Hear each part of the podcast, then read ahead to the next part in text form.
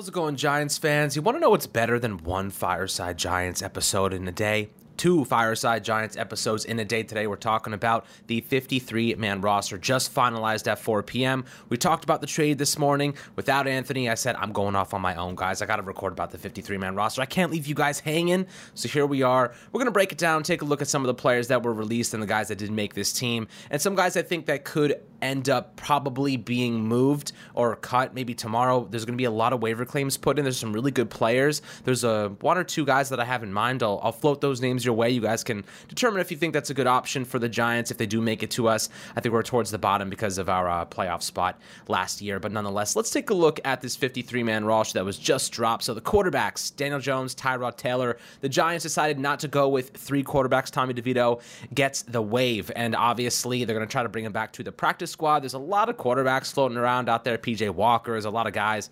Uh, so I think Tommy DeVito does end up clearing waivers as an undrafted free agent, and he lands back on the practice squad as a nice little developmental piece that could probably take over for Tyrod Taylor next year, if we're being honest. So looking over at the running back group, Saquon Barkley, Matt Breida, Gary Brightwell sneaks his way onto the roster over Jashaun Corbin, and then you have Eric Gray. So we all kind of assumed Eric Gray, Saquon Barkley were going to be on the roster, but I think the Brightwell thing, he's been injured all of preseason. They must really like his special teams value. You know, he had some decent runs when he was active um, as a running back, but, you know, special teams, that's where he's going to really make an impact right now as the fourth running back here. They decided to go Matt Over Sean Corbin for obvious reasons, as I kind of illustrated on the last podcast. Mainly that Breida is just experienced. Like, he averaged 4.1 yards per carry last year when Saquon Barkley was not um, on the field. So, looking at what he can do, he's also a really good pass catcher. There's a little bit of a, a difference when it comes to him, Jashaun Corbin, who doesn't have any special teams value. I'd rather go with the experience um, at this point in time. So I agree with that move. Brightwell, I could have seen him getting cut, uh, but I guess I like his special teams value as a kick return or whatever it might be. Um, so, you know, he makes the roster for the time being. Looking over at the wide receivers, this is an interesting one. So Parris Campbell, obviously a lock. Isaiah Hodgins, a lock. You got Jalin Hyatt, Wan'Dale activated off the pup list on Tuesday morning ahead of the cuts. And Wan'Dale Robinson was really, really good from zero to nine yards from the line of scrimmage last year. He hauled in nine receptions over 13 targets against the Detroit Lions in week 11 before he went down. And guys, if you're wondering how I know all these statistics, all I do is write about these guys all day long. I'm just firing off stats left and right. Uh, so, you know, go look it up. They're all right. It's crazy. And then you have Sterling Shepard. So Sterling Shepard makes the roster. We all assume this was the case. Some people thought maybe there was a, a question there, but Sterling Shepard, um, you know, he's one of those guys that just he's a leader. He he's just like an energizer bunny on the sideline. He can come and he can play inside and now. A lot of people think he's traditionally just a slot guy, and while he does play a lot in the slot, he has a lot of experience. I think last year um, before he went down, he was playing on the boundary like sixty percent of the time. So he has the experience playing on the outside. He's a great route runner. His burst seems to be back. As long as he's healthy, um, I think we're in good shape there with Sterling Shepard. But another thing that I really like about him um, is that you know he come he comes back on a veteran minimum deal. You're not going to get a play player as good as Sterling Shepard on a veteran minimum deal. It's just not going to happen.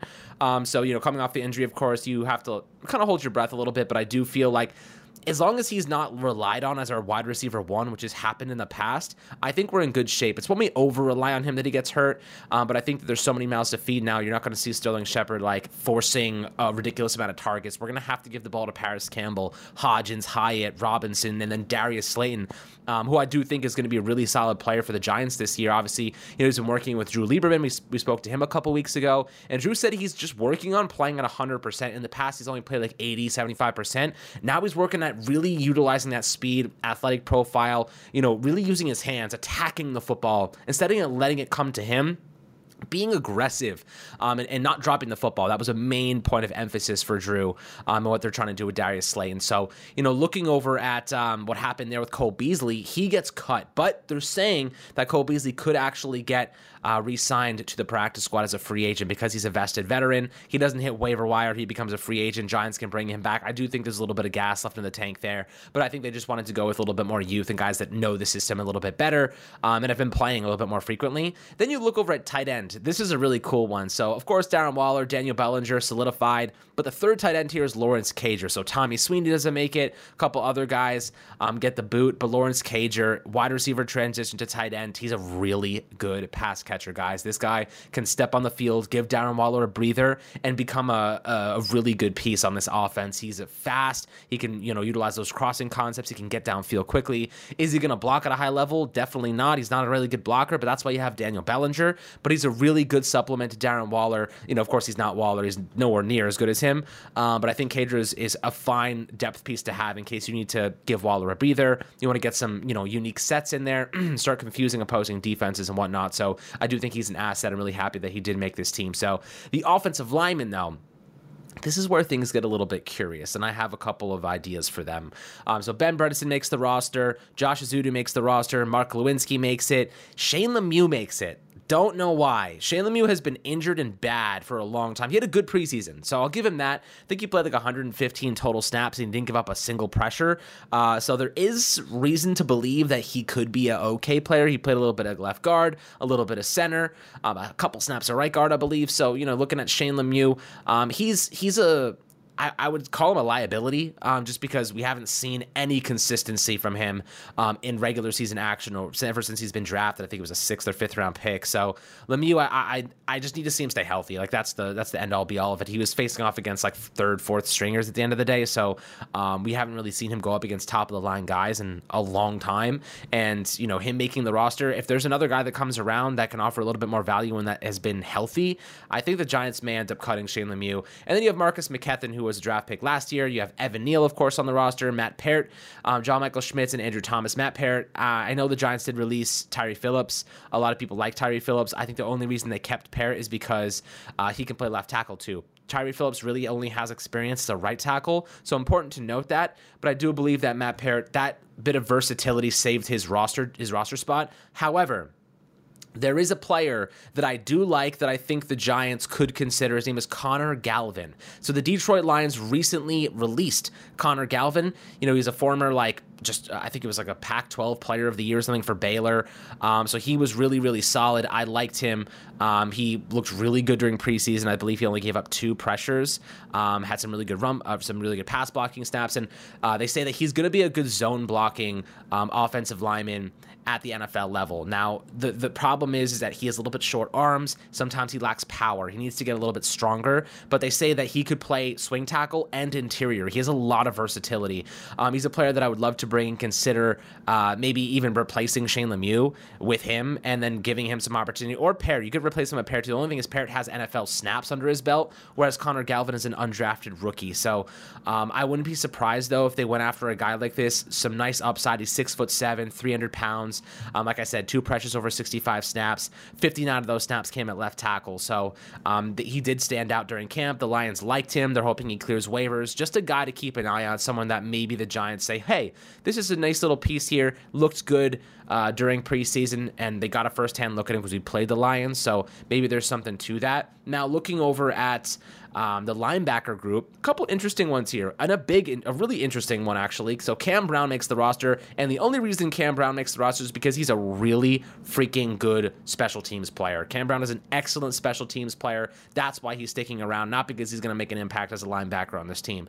Carter Coughlin, another really good, um, you know, special teams asset, I would say. He's not going to play a lot of linebacker for us unless he's forced to, but he had a couple nice plays. He had two tackles for a loss in this most recent game. I saw some positive stuff from Carter Coughlin as a defender, um, not just a special teams player. Of course, Micah, McFadden is the expected starter alongside Bobby, Bobby Okereke. Azeez Ojulari, they list him as a linebacker, outside linebacker, obviously. Then you have um, Okereke, the free agent signing, four years, $40 million. We interviewed him. Okereke was voted a captain today. Um, Waller was as well. So two incumbents, two guys coming into this team this offseason became uh, captains, which is really exciting. I think that's a really good sign for the Giants and how their leadership is already panning out. Um, Okereke is such a good dude. If you watch the episode where we interviewed him, he is going to be a force for this team. He is a great guy. He loves the game. He is a leader. Um, he's got the tangibles, the intangibles. He's strong. He's fast. He can cover. This dude's a stud. He's going to be a really good player. Probably one of the best linebackers we've had in over a decade, uh, to be quite honest. Now you have Isaiah Simmons. So the low risk, high reward Isaiah Simmons. You give a seventh round pick, you take on a million, um, a million dollars in salary hit, um, it's next to nothing. This was a gamble worth taking for Isaiah Simmons. He can do a lot for you, but I think they're going to Giants are going to use him predominantly as a as a, a, inside linebacker for the beginning of the season. I think they're probably going to use him a lot on third downs, rushing the passer, stopping the run, maybe covering a little bit. They're going to get him involved all over the place. With an athlete like this, you just want to really utilize him as this multifaceted, positionless player. That's why I think Simmons could be a nice piece for this Giants team. Then you have Kayvon Thibodeaux and Jihad Ward. If you didn't notice, there's one player off this list that I that we didn't list, and it's Darrian Beavers. Darrian Beavers was waived. Um, so, former sixth round pick. We were really excited about him before the ACL tear. He goes down. And the main reason I think this happened was because the Giants have a lot of young developmental youth on this team. And I think that they just needed some more veteran, you know, stewardship. I think they needed a little bit more experience on the roster, especially at linebacker. Like, if you look at inside linebacker, if you look at this kind of situation right now, um, you know, Michael McFadden doesn't have much experience. Carter Coughlin, not much. Brown, not much. Bobby Okereke is the only guy. I think they go out and sign someone with a little bit of experience. Another name I'll throw out there is, is former Houston Texans captain Christian Kirksey. Um, he was just uh, released, I think, yesterday. So that's an option too. Christian Kirksey, really experienced. I wonder how much he would cost. I would be really curious to see if the Giants bring him in to compete. Um, obviously, they cut him for a reason. Maybe it was salary cap implications, but if the Giants have a little bit of money, bring him in to compete alongside McFadden. It really can't hurt. Um, so the Beavers one definitely was interesting to me. I found that to be really surprising. I was like, whoa, like, that's that's interesting, but I guess I understand it. Uh, maybe he lands on the practice squad and continues his development. On the defensive line, we have DJ Davidson, Dexter Lawrence, Rakeem Nunez Roches, and Jordan Riley. So really excited to see Jordan Riley making this team as a seventh round rookie. Um, the Giants really are hitting a lot of these late round picks, to be honest with you. A'Shawn Robinson, of course, and Leonard Williams. So a lot of experience there mixed with run stopping prowess. The Giants made moves, guys freaking moves to improve their run stopping this year. Bobby Okereke is, is a headliner there, of course. Uh, uh, you know, Nacho is tremendous in that regard. A'Shawn Robinson's an absolute bully. Dexter Lawrence is one of the best in football. Jordan Riley's a, a double team, like kind of absorbing contact type of guy. Really solid young piece there. I'm excited about him. And then Leonard Williams is Leonard Williams, really good player all around. Now we finish here on the defensive backs. Deonte Banks switches his number. Um, I think he's going to 25, if I'm not mistaken, from 36. You have Dane Belton makes the team, of course. Cordell Flott, Tre Hawkins expecting to start alongside Banks on week one against Dallas. Darnay Holmes makes the team because he takes that roster cut. Adoree Jackson, Bobby McCain makes the team. And I called this one a long time ago. I actually like Bobby McCain. Um, I thought they might waive him with an injury resettlement because of the concussion he suffered, but it seems like it's not too bad. It's possible they still release him and replace him. But Bob McCain's like Julian Love light. I think that he can do some decent stuff for the Giants. I also see um, Nick McCloud in that regard as well. They kind of transitioned him back to cornerback, actually. Um, they had him kind of testing his wits at safety. So he also has that Julian Love kind of mentality as well, can play a lot of different positions, which is good. Xavier McKinney, um, Gervarrius Owens, you know, our seventh round rookie this year, another guy, um, safety out of Houston, good tackler. You know, he hits the he hits freaking runners. Um, he can play a little bit of big nickel. He's a free safety. He can play in the box. Like he can do a lot of stuff for you, Gervarrius Owens. He had a really good preseason. Picked up an injury against the Jets, but it seems like he's going to be okay. Uh, but I like him as a developmental piece. You know, maybe he takes a big step forward next year, and God forbid we lose McKinney in free agency. The Giants say, "Hey, Javarius, maybe this is your chance to step up and become a starter." I hope the God that doesn't happen, but you know, it, it, we've seen crazier things happen in the NFL.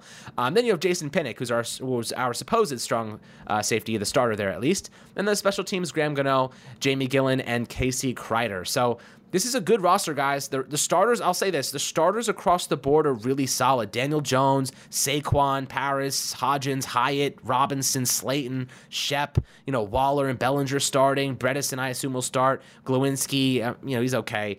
Uh, Evan Neal, big step forward from him. John Michael Schmitz looks really got good so far. Andrew Thomas starting. You know, he's obviously a superstar. Azeez Ojulari, I have a lot of faith in. Bobby Okereke, Micah McFadden, you know, Thibodeaux's in line for a big year. Dexter Lawrence. Um, then you have, of course, Leonard Williams and the DBs, Deonte Banks, Tre Hawkins, Adoree. And you have Xavier McKinney and Jason Pinnock. These starters here are really solid, guys. I really think that this team could be something good and, and special this year.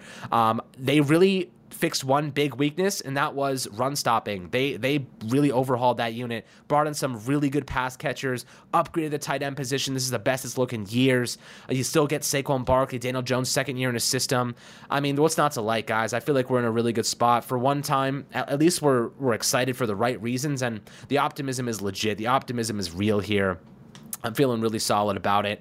Um, but obviously, tomorrow we have some waiver wire announcements. After 1 p.m., we'll know who the Giants pick up, and then we'll be able to assess the guys who they let go to make those moves, if they do make any moves. But I think they will because we do need some depth offensive linemen. Um, and then, of course, we got Boogie Basham, who I actually didn't list as um, you know part of that defensive edge group, but he will be on the roster tomorrow. I guess they will have to make room for him one way or another. So this will be interesting to see how they get Boogie in there. Um, really good, you know, edge setter. You know, okay against the run, okay against you know in pass rush, a good rotational piece to give guys like uh, you know Leonard Williams some rest and maybe help out the outside linebacker group a little bit. He was listed as a linebacker, so that's interesting how they're going in that direction. 25 years old, um, you know, second round pick out of Wake Forest, good player. Uh, I think the Bills just didn't really. Maybe he wasn't a good scheme fit. He's a good size. I think he's like six seven, like 270 or something crazy like that. Um, he's a big boy, so I'm excited to see what he can do for this Giants team. How our coaching staff really gets him uh, active and, and ready to go for the regular season. But guys, always happy to hear perspectives down below. Make sure to like and subscribe, and we'll catch you guys on the next Fireside Giants episode.